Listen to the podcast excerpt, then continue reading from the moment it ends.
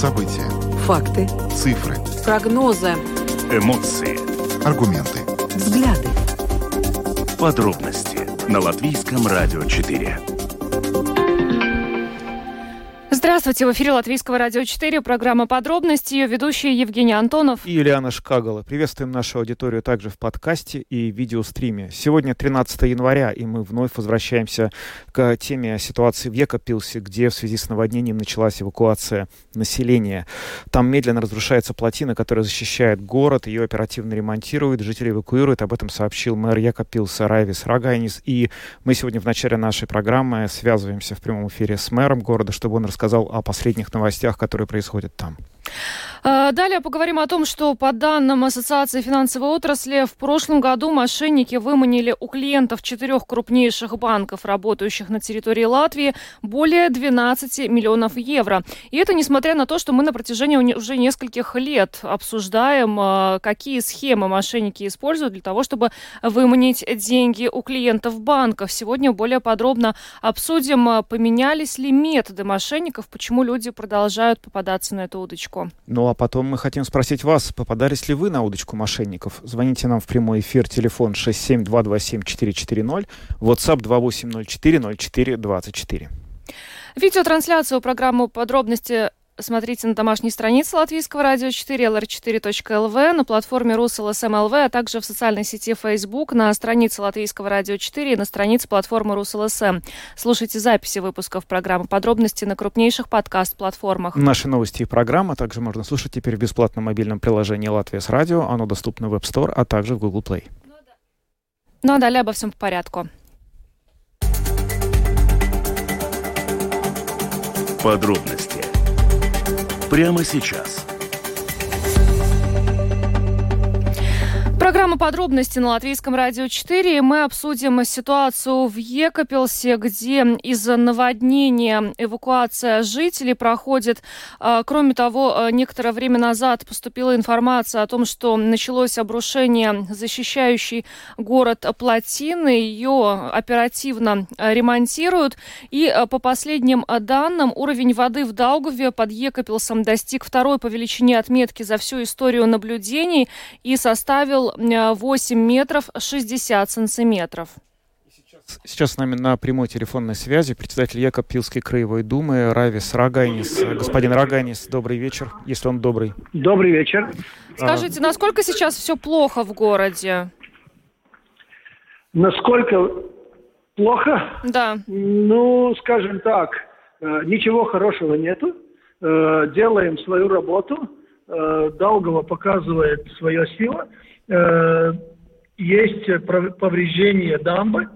Всеми усилиями, всей техникой делаем все, чтобы удержать дамбу.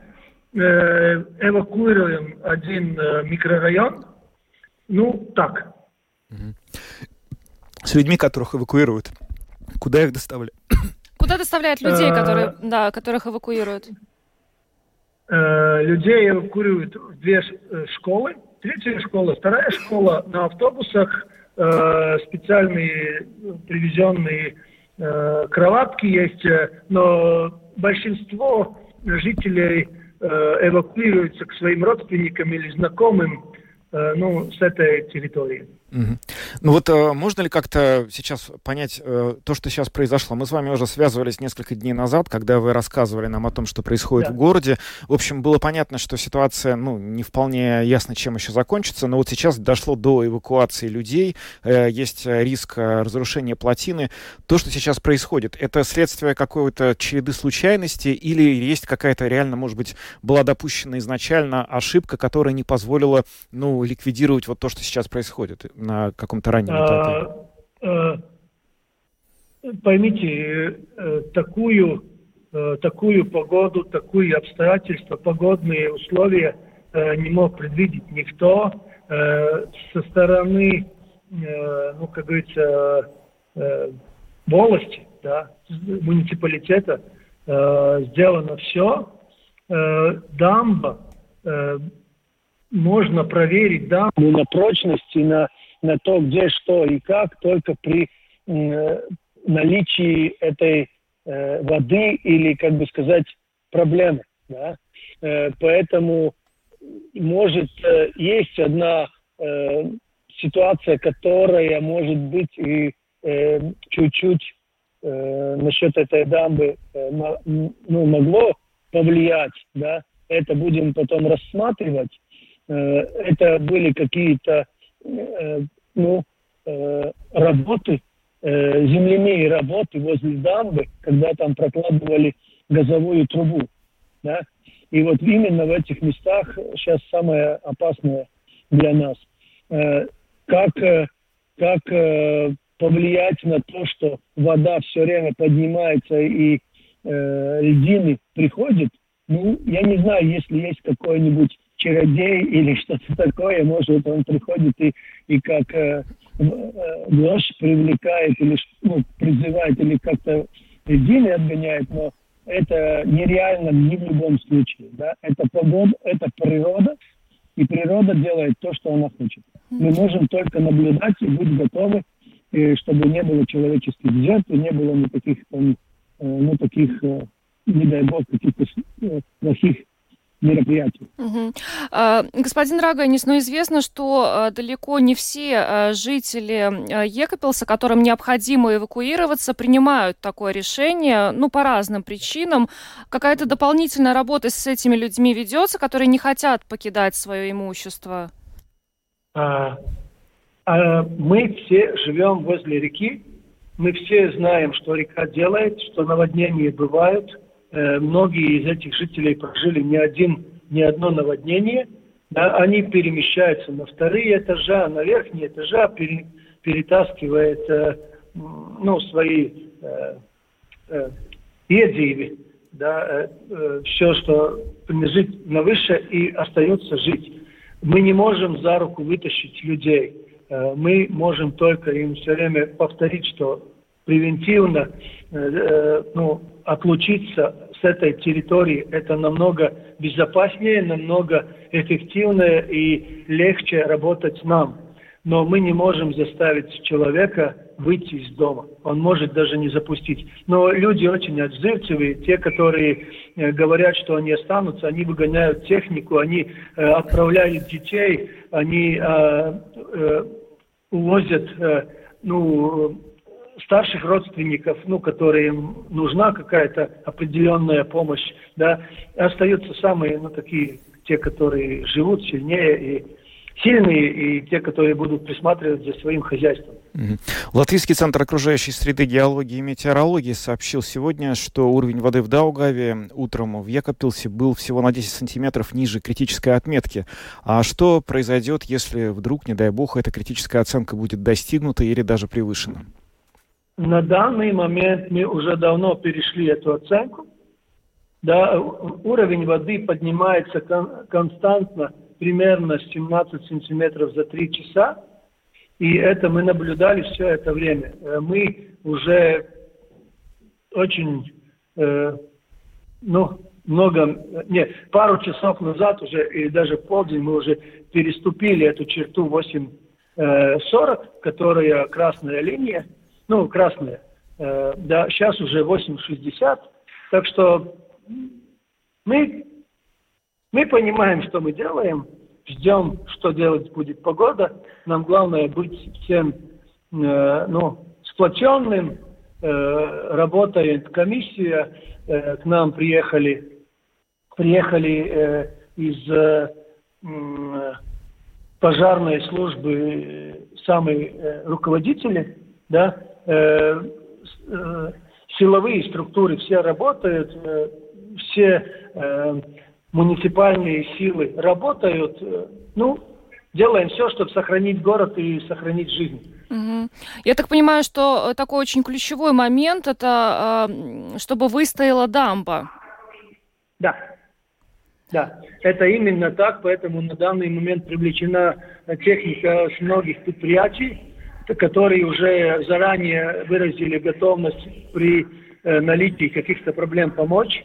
Сегодня был отдан приказ э, э, использовать эту технику. На данный момент техника работает и укрепляет эти дамбы, э, несмотря на то, что им это э, очень опасно, поймите, да, что ну, если разрушается дамба, то техника тоже погибает. Конечно, не дай бог, это еще касается и людей. Поэтому, ну, как говорится, пятницу тринадцатого все проблемы, какие могли быть, они уже здесь. Я надеюсь, что эти были все проблемы, что мы их решили, и больше проблем не будет. Господин Рагайнис, в завершении мы знаем, что нас слушают в Екабпилсе. Если есть ну, какая-то информация, которую вы хотели бы донести до жителей, вот еще посредством э, радио, то, пожалуйста, мы, мы предоставляем да, вам... Мы так... хотели бы, да, мы хотели бы донести э, и пожелать, э, конечно, всем здоровья и, по, и понять нас, что э, туризмом на данный момент э, не надо заниматься. Муниципальная полиция, силовые структуры работают на то, чтобы с этих территориях э, ну, убрать э, народ, убрать э, людей. Э, очень сильно нам мешает именно туризм.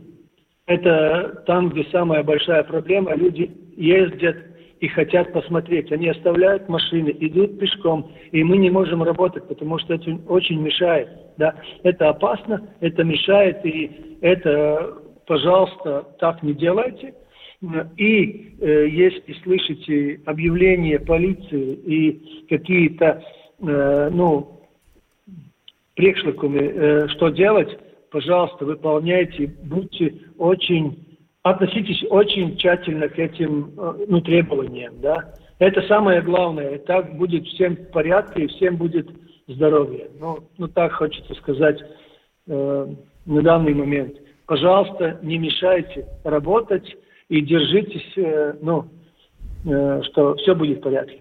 Спасибо вам большое. Мы, мы очень сочувствуем всем жителям Екабпилса. Держитесь, пожалуйста, в этой ситуации. Райвис Рагайнис, председатель Екабпилсской краевой думы, был с нами на связи. Еще раз благодарим вас и успехов.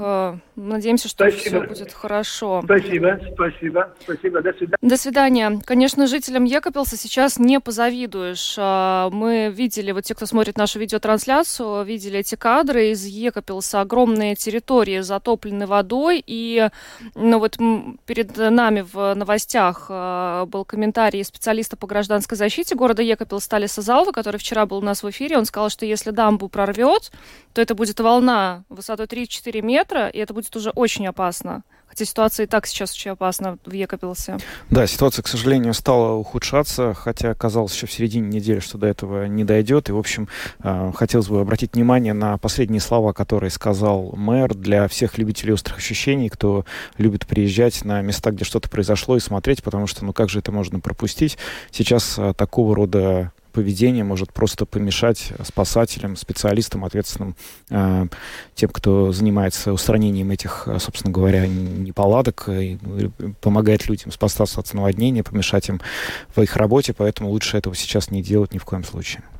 Если нас, мы знаем, что нас слушают в Екабпилсе, мы, правда, вам очень сочувствуем в этой ситуации, держитесь, будем надеяться, что все будет хорошо, главное, чтобы никто не пострадал, но пока двигаемся дальше и поговорим о том, что в прошлом году мошенники выманили у клиентов четырех крупнейших банков, работающих на территории Латвии, более двенадцать миллионов евро.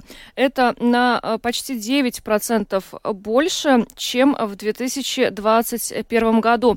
И, как отмечает Ассоциация финансовой отрасли, эти люди самостоятельно подтверждали свои платежи. Это означает, что люди, к сожалению, по-прежнему попадаются на удочки мошенников.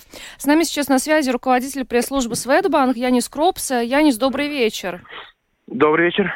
Мне кажется, мы вот и весь две тысячи двадцать первый год говорили о мошенниках и о тех методах, методах которые, которыми они работают, но, тем не менее, больше в прошлом году было случаев, когда э, мошенникам удавалось выманить деньги у клиентов, причем люди, ну, как сообщает Ассоциация финансовой отрасли, самостоятельно свои платежи подтверждали. Как вам кажется, э, почему... так продолжает происходить? Почему э, люди продолжают попадаться на эту удочку или, может быть, меняются методами, методы мошенников?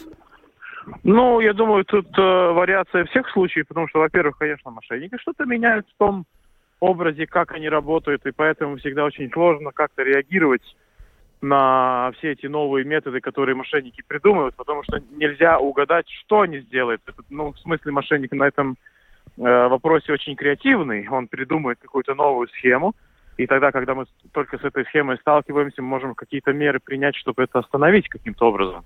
А почему люди до сих пор попадаются на мошенничество? Я думаю, ну, тут э, букет разных факторов. А, то, что, ну, уже двадцать второго года такой нюанс, который был, что очень побольше стали случаи мошенничества насчет этих э, вроде бы инвестиций. Это, ну, люди, которые как-то хотят заработать побольше денег. Ну, мы все знаем все эти рекламы, как заработать три-пять тысяч евро в месяц, ничего не делая.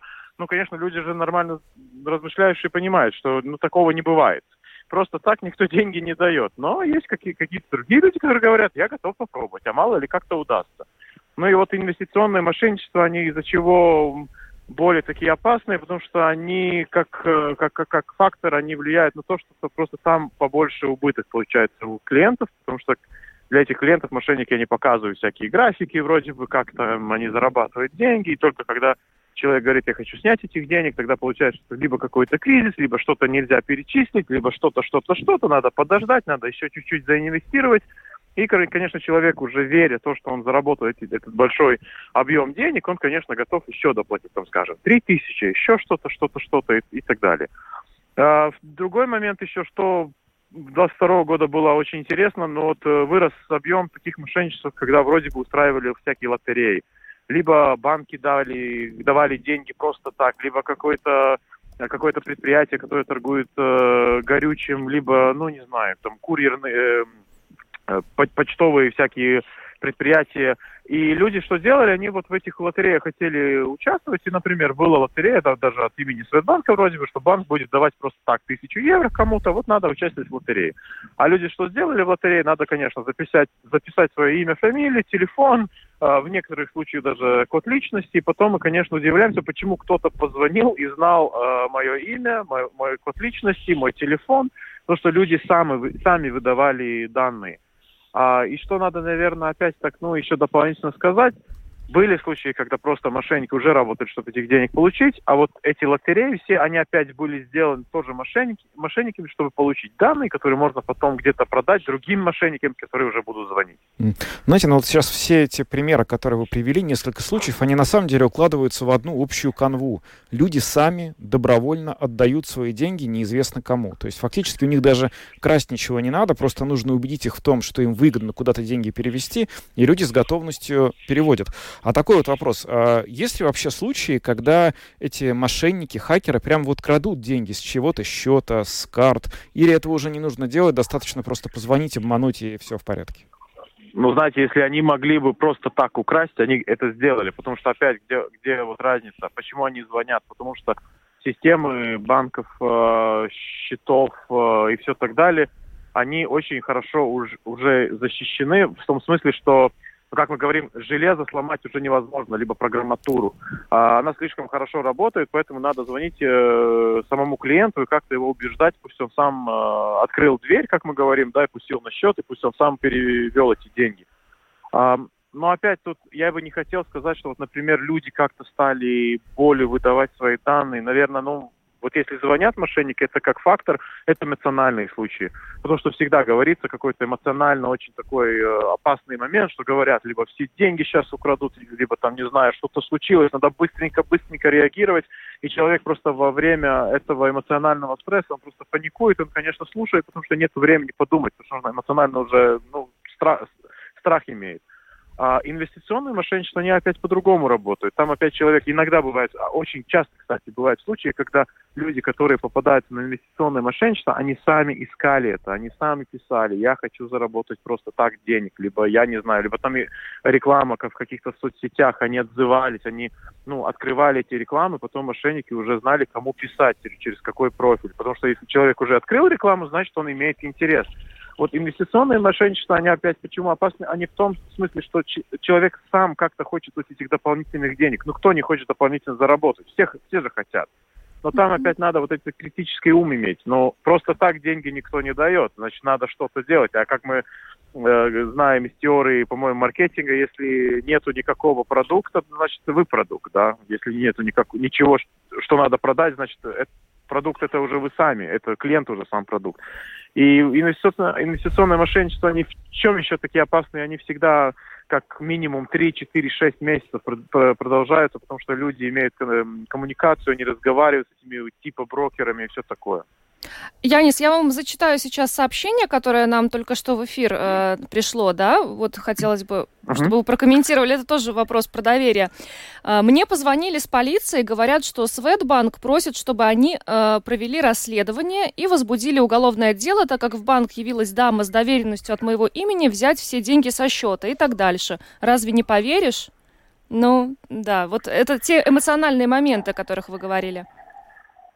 Ну, во-первых, но если кто-то мне скажет, вот кто-то пришел с, довери... э, с доверенности и хотел снять все мои деньги, я сперва подумаю, кто мог бы знать, что у меня вообще деньги имеются на счет, кто мог придумать, что от моего имени доверенность надо как-то оформлять, типа, да, фальшивую. И третий фактор, надо, ну, критически подумать даже, но когда кто-то придет э, с доверенностью в банк и скажет, вот у меня доверенность, э, пожалуйста, выдавайте деньги.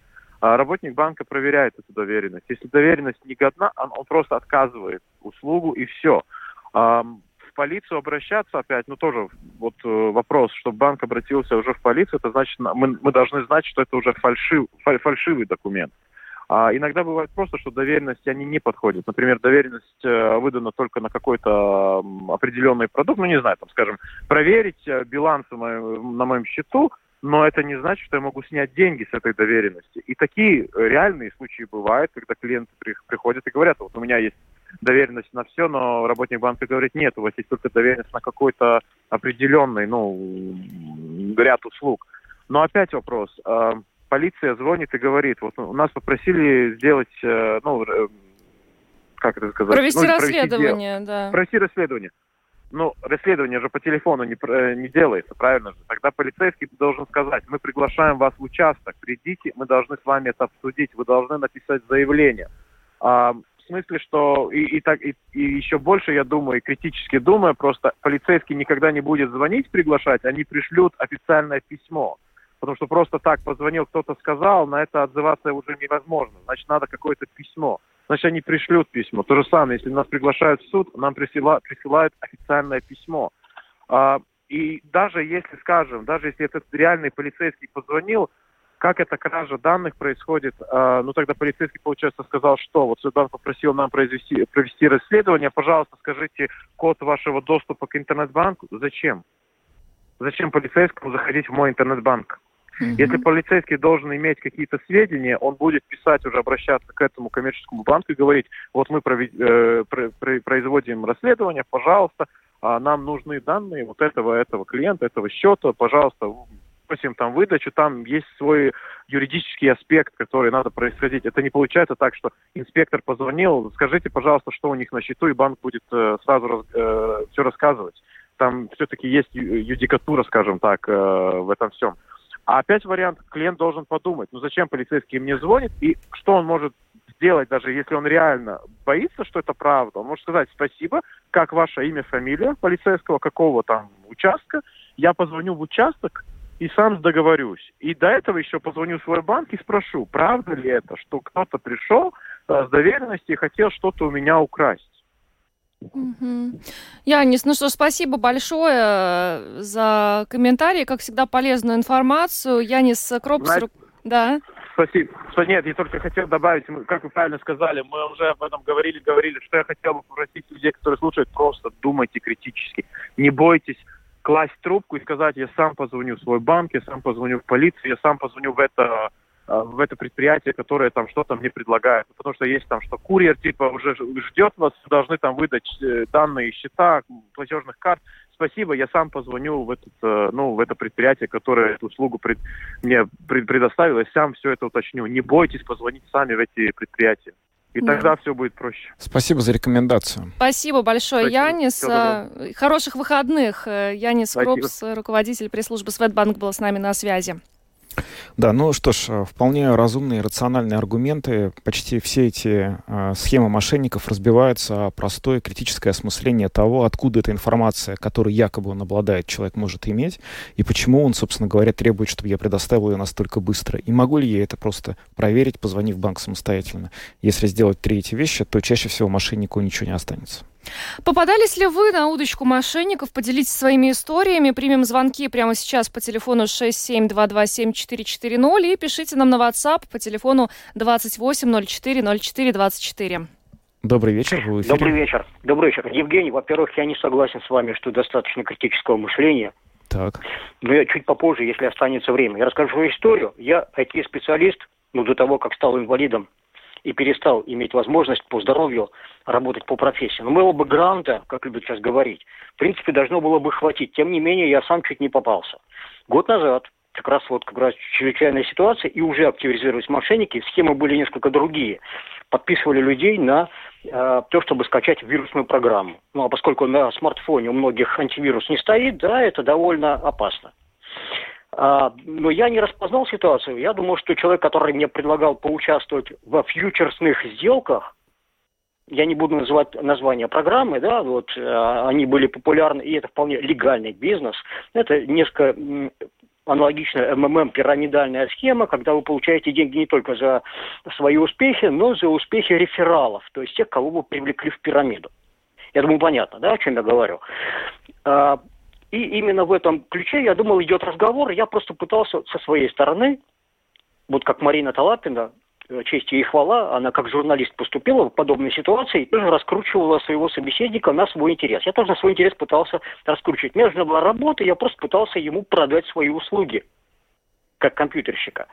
Вот. И тут потом я узнал, что он, в принципе, пытался уговорить меня на то, чтобы я скачал вирусную программу. Конечно, бы это в моем случае бы не прошло, но подумайте, многие пожилые люди, вот моя соседка, предположим, пожилой человек, услышала от кого-то информацию, что, допустим, вот звонят мошенники и э, предлагают там вирусные программы, а мне не позвонят, а у нее проводной телефон. Она даже не знает, что туда смс-ку даже не зна- нельзя прислать. Мы разные настолько, это с одной стороны, с другой стороны, мы не информируем друг друга. Ладно, допустим, я ее э, успокоил и рассказал ей, когда опасно, когда нет, потому что мобильник у нее тоже есть. Ну вот Янис, предположим, ваш э, гость и эксперт, он э, сделал акцент на том, что люди, местные телефоны, в том числе телефоны, которые у вас записаны в адресной книжке, могут казаться не теми, потому что они подставные. Потому что этот э, бизнес использует возможность подставных номеров. Да, ну это, Четко, конечно, вот ну да, тут много довольно это? технических нюансов. Спасибо большое за ваш звонок. Ну, действительно, наверное, мы не обсудили скачивание вирусной программы. С другой стороны, как сказал наш уважаемый эксперт, случаев, когда люди добровольно по звонку э, передают реально деньги или соглашаются на какую-то схему, которая на самом деле не сработала бы без их согласия, гораздо больше, чем случаев, я специально задал этот вопрос ему, какого-то технического вторжения э, в телефон. Э, добрый вечер, вы в эфире. Добрый вечер. У меня тоже произошел недавно случай. Мне позвонили мошенники. Uh-huh. И тоже сказали, что на моем брокерском счете какая-то активность подозрительная. И я у них сразу спросил, а у какого брокера вы это делали? Uh-huh. На что я ввел его в ступор вот этим наводящим вопросом. Он даже ничего придумать не смог, какое-то название сказал. Uh-huh. И начал меня дальше уговаривать, уговаривать. То есть э, я это к чему, что вы должны задавать тоже наводящие вопросы, которые могут сбить э, мошенников с толку. Очень да, хороший, хороший. Спасибо. Спасибо за ваш звонок. Есть еще звонок, примем. Добрый вечер. Добрый вечер. А у меня хороший как раз был, был случай. Ну, как uh-huh. хороший. Мне позвонили из банка, это было несколько лет назад. Я даже еще не успела понять, что у меня сняты деньги. Как мне Swedbank позвонили и сообщили, сказали, что у вас какая-то странная, какое-то странное движение средств, причем в Америке. Uh-huh. И я приехала к ним. Мне не надо было доказывать. Я спросила, вы никому не отдавали свою банковскую карточку? Нет, никому.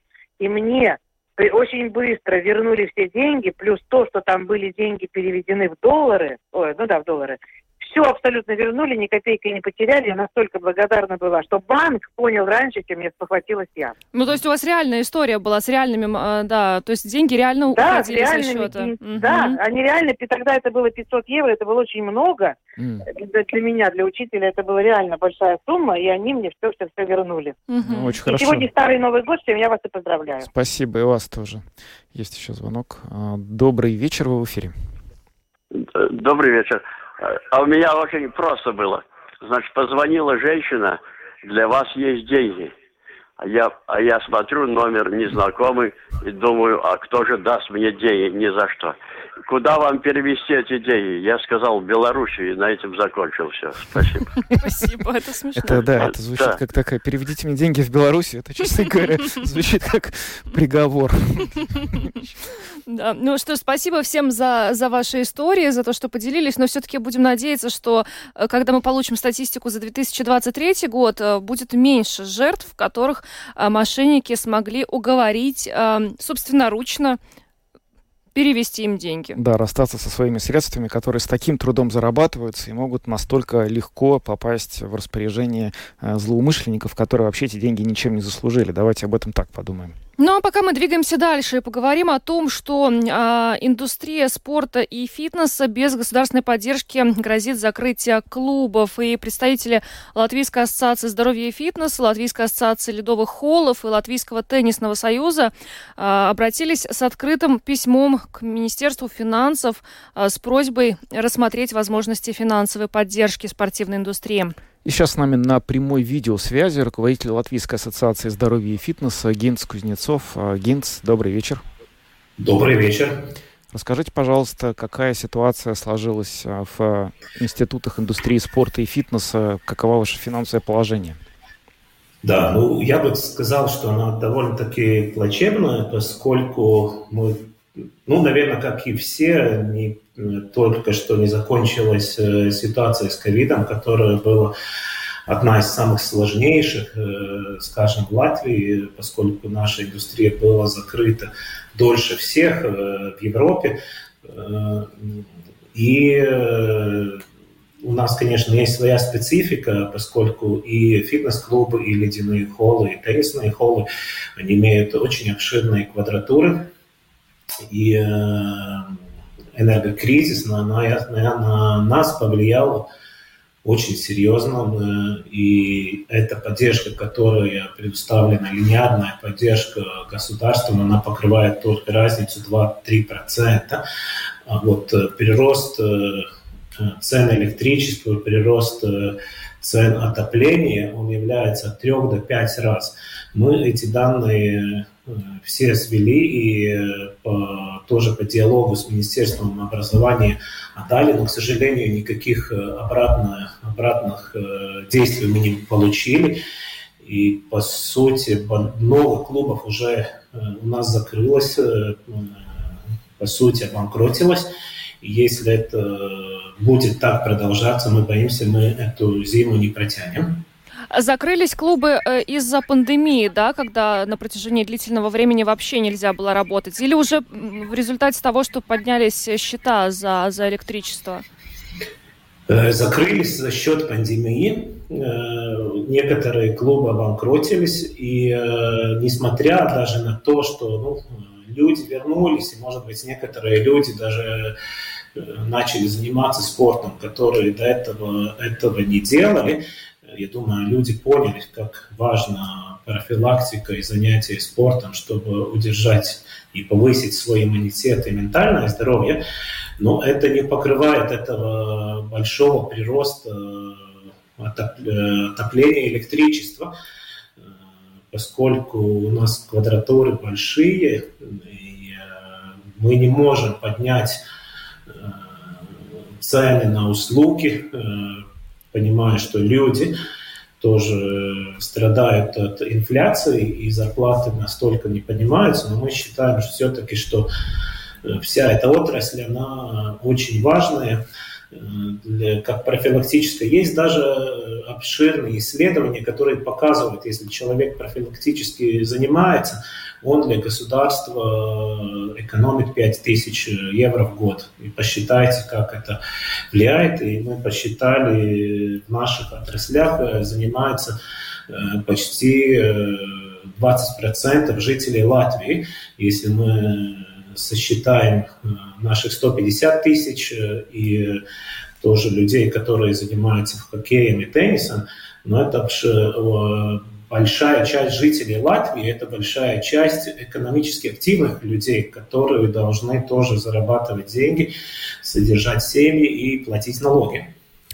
Та поддержка, которой вы, на которую вы рассчитываете, о какой примерно сумме идет речь? Я, если я правильно понимаю, то вы просите установить пониженную ставку эн дэ эс в размере пяти процентов для индустрии спорта и фитнеса, а также оказать поддержку на оплату коммунальных платежей. Сколько денег на все это нужно? Ну, э, во-первых, я хочу привести внимание на то, что в тринадцати странах Евросоюза эн дэ эс он снижен.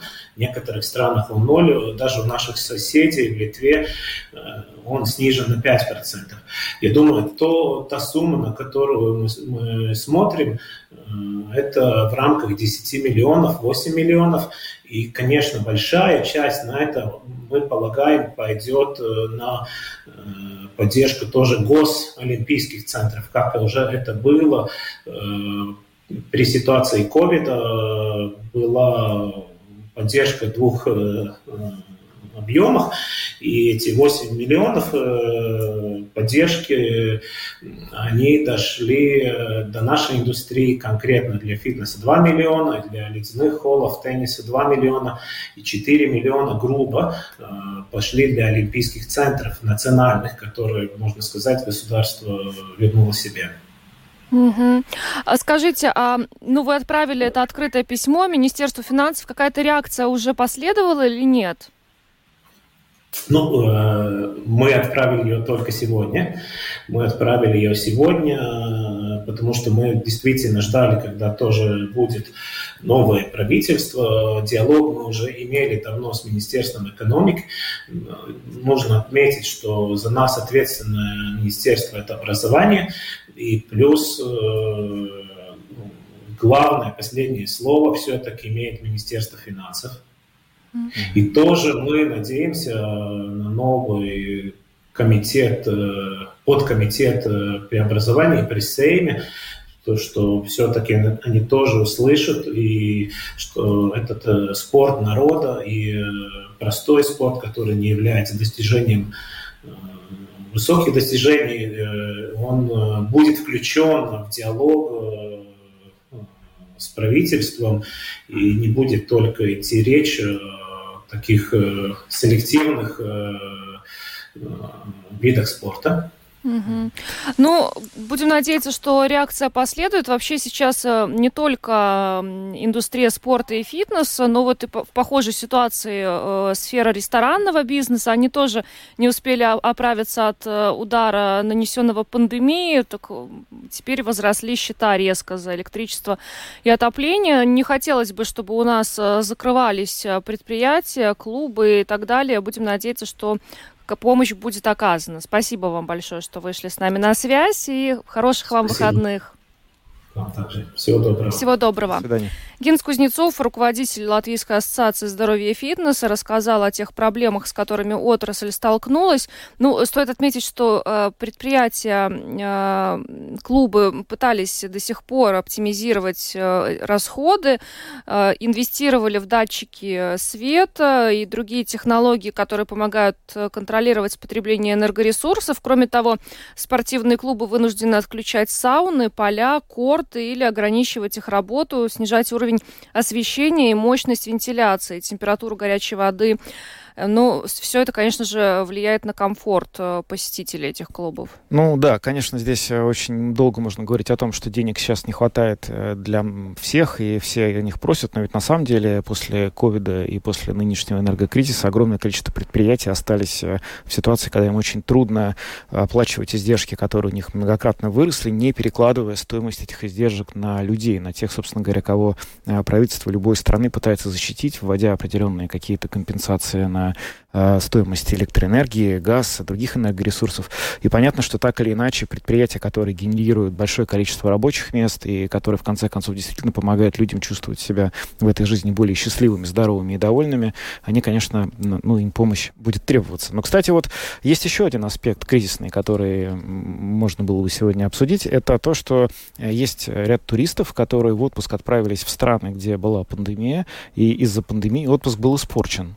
И вот суд Евросоюза по этому поводу принял решение, с которым путешественник имеет право на снижение цены путевки, если несоответствие включенных в пакет туристических услуг связано с ограничениями, которые были введены, например, из-за ковид девятнадцать. И сейчас с нами на прямой видеосвязи член правления Ассоциации туристов «Алта», глава компании «Тестур Латвия» Константин Пальгов. Константин, здравствуйте. Добрый вечер. Константин, скажите, а вот латвийские туристы жаловались туроператорам на то, что они, ну, например, в период пандемии отправлялись в какую-то страну, там существовали антиковидные меры, им это портило настроение, они решали, что вот они переплатили за путевку. Вообще такие случаи были у нас? Или, или наши туристы, наши туристы спокойно на все это реагировали? Нет, конечно, такое было беспрецедентное время, когда нужно было разбираться просто не десятка, а с тысячи туристами, которые кто-то застрял, кто-то собирался ехать, кто-то прервал свой отпуск, и у каждого свои особенности. Как вы правильно сказали, разные страны по-разному вводили ограничения. Кто-то на месте собирался работать с компаниями, например, с туроператорами дальше, и очень джентльменски относился к, к данной ситуации, пока не было принято никаких регуляций, которые могли бы хоть как-то э, дать какие-то очертания того, как надо разбираться с туристами и как нужно разбираться с этой ситуацией. Кто-то просто говорил, что мы ничего не знаем, деньги заплачены, мы взяли рабочую силу, мы купили, ну, грубо говоря, Кока-Колу на весь сезон, и что нам теперь ее вылить и так далее, то есть мы ничего возвращать не будем. Приходилось работать и с одной, и со второй стороной, это было очень тяжело, на самом деле. деле. Но на данный момент, если касается Латвии, касается нашей компании, то ни одного туриста не осталось, который бы мог сейчас пойти в суд и сказать, что мне что-то не досталось, или я потерял деньги, или, или какая-то часть осталась за бортом. Это прецедент, конечно, то, что сделано в Германии. Это, именно так суд будет рассматривать, например, и в Латвии, и в Литве, и в Эстонии, потому что по прецедентному праву в данном случае все будут ориентироваться на первое такой кейс, который случился в Германии.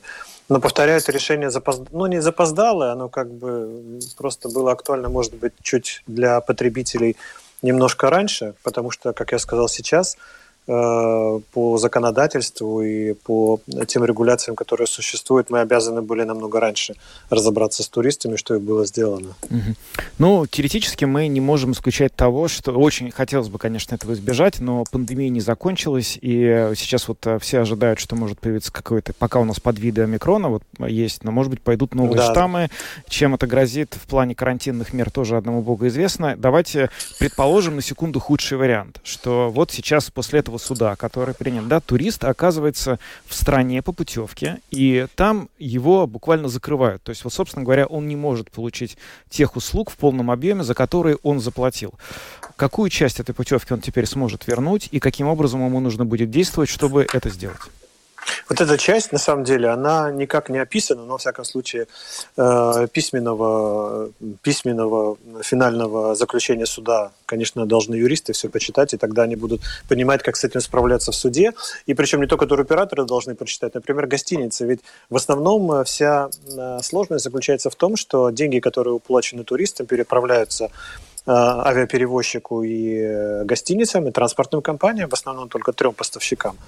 И вот эти поставщики, они уже на свое усмотрение трактуют тот закон или твои, свои правила, которые находятся в этой стране. И эти правила не всегда являются незыблемыми, потому что мы работаем не только с Европейским Союзом, например, со странами не Европейского Союза. Там ни регулы, ни, ни правила никак не действуют, и мы должны подстраиваться под те правила, которые есть там, но и обязаны выполнять те нормы, которые записаны и которые предписаны в Латвии. Поэтому это такое очень непростое, непростое, непростое событие. Как из этого выйти? Как я сказал, что лучше всего, лучше всего, во всяком случае, вот это неспокойное время воздержаться от самостоятельных путешествий, потому что если вы отправляетесь за границу самостоятельно, то вы дальше будете разбираться самостоятельно со всеми поставщиками, которых вы заказали. Будете напрямую писать в гостиницы, в авиакомпании, в транспортные компании. Если вы купили еще другие билеты в театры или так далее, на представление будете и этим поставщикам писать и разбираться. В этом отношении шансы, ну, достаточно такие. Но если у вас есть образование, языки и так далее, конечно, вы можете им заняться в свободное время, но это очень сложно. Лучше всего все-таки идти в организованные туристические какие-то организации, которые, которые могут просто не оставить вас на курорте. И если даже срочно закрывается страна, то вам будет предоставлен тот сервис, который вам необходим, и вы будете в безопасности. Это первое правило. А как дальше потом справляться с этим? Ну, во-первых, безусловно, нужно обращаться письменно в ту организацию, где вы заплатили за свое путешествие. Если туристическое агентство, значит туристическое агентство. Если вы купили в интернете, ну, в лучшем случае вы должны найти адрес той компании, которая вам продала этот тур, и дальше уже двигаться. Это не такой быстрый путь, на самом деле. Каждый предприниматель будет определять сроки и... и порядок э, разбирательства, ну, в, то, в той последовательности, которая будет доступна. Понимаете, даже если мы тысячу в день получим заявок, это невозможно физически обработать сразу. Это просто надо понять, что это, ну, какое-то время должно занять. Это же не автоматический ответ, который просто отсылает там, тысячи имейлов. Это каждая гостиница отдельно, каждая страна отдельно, каждая семья отдельно, каждый период раздельный. Это только индивидуальная работа. Я скажу, нам с предыдущим ковидом удалось справиться, ну так, в основной массе, массе неправильное слово, но в основном объеме, примерно... Наверное, за пять-шесть месяцев мы смогли большую часть отработать, и дальше уже оставались только те туристы, которые не просили компенсации, которые э, решили перенести свое путешествие или использовать вот тот остаток на другие какие-то туры в будущем, которые, кстати говоря, до сих пор продолжают ездить. Но это большой объем денег. Например, те, кто завис в предыдущие периоды, у нас это было более двух миллионов, мы смогли все полностью возместить. Угу. Что ж, Константин, большое вам спасибо за интервью и за полезную, как всегда, информацию для туристов. Константин Пальгов, глава Тестур Латвии, член правления Ассоциации турагентов, был с нами на видеосвязи. Еще раз благодарим и хороших вам выходных. Спасибо. Спасибо, счастливо. Счастливо, пока. До свидания. А, ну, у нас, получается, с туристами... А... Все проще, ну, немного, чем, чем в Германии, да, в суд никто не обращался, в общем-то, э, туроператоры э, кого-то, кому-то перенесли по, по, по поездки э, уже на нынешнее время, э, кому-то вернули эти деньги за путевки. Ну, в общем-то, будем надеяться. Вот ты затронул тему новых подштаммов омикрона. Я очень надеюсь, что мы не столкнемся больше ни с какими ограничениями, потому что, ну, на самом деле, уже даже не хочется об этом вспоминать, как мы все сидели. Потом. Да, конечно, не хочется. И, на самом деле, я, конечно, трудно сказать, что в умах у правителей наших, но я имею в виду в общей сложности всех там, и Евросоюза, и всех. Но, по-моему, сейчас мы видим абсолютно точно, что вот эти карантины в огромном количестве, которые были приведены, их стоимость и цена, которая, в общем, экономика заплатила всего мира, Европы, энергетика, поставки товаров настолько велика, что, ну, на самом деле, действительно, пожалуй, было слишком много. Наверное, сейчас уже всем это очевидно, и на фоне того кризиса, который мы имеем из-за войны, который, к сожалению, кризис, даже если боевые действия вдруг прекращаются, не закончится, потому что все это имеет длительно отложенный эффект. На фоне всех этих проблем трудно предположить, что сейчас какие-то власти европейские, немецкие, латвийские пойдут на то, чтобы добровольно ограничивать свободу людей из-за нового штамма коронавируса, тем более, что у нас по вакцинации все было всегда... Да, хорошо. В том-то и дело. У нас нет проблем больше с вакцинацией, и огромный процент населения населения вакцинировано не только в Латвии, но и по всему миру. И это, нас, это на самом деле самое большое отличие в сравнении с, те, с, те, с, те, с той ситуацией, которая наблюдалась, когда все эти ограничения вводились. Ну что ж, на этом мы будем программу «Подробности» завершать. С вами были Евгений Антонов, Елена Шкагала, звукооператор Яна Дрейман и видеооператор Роман Жуков. Всем хороших выходных и до понедельника. До свидания.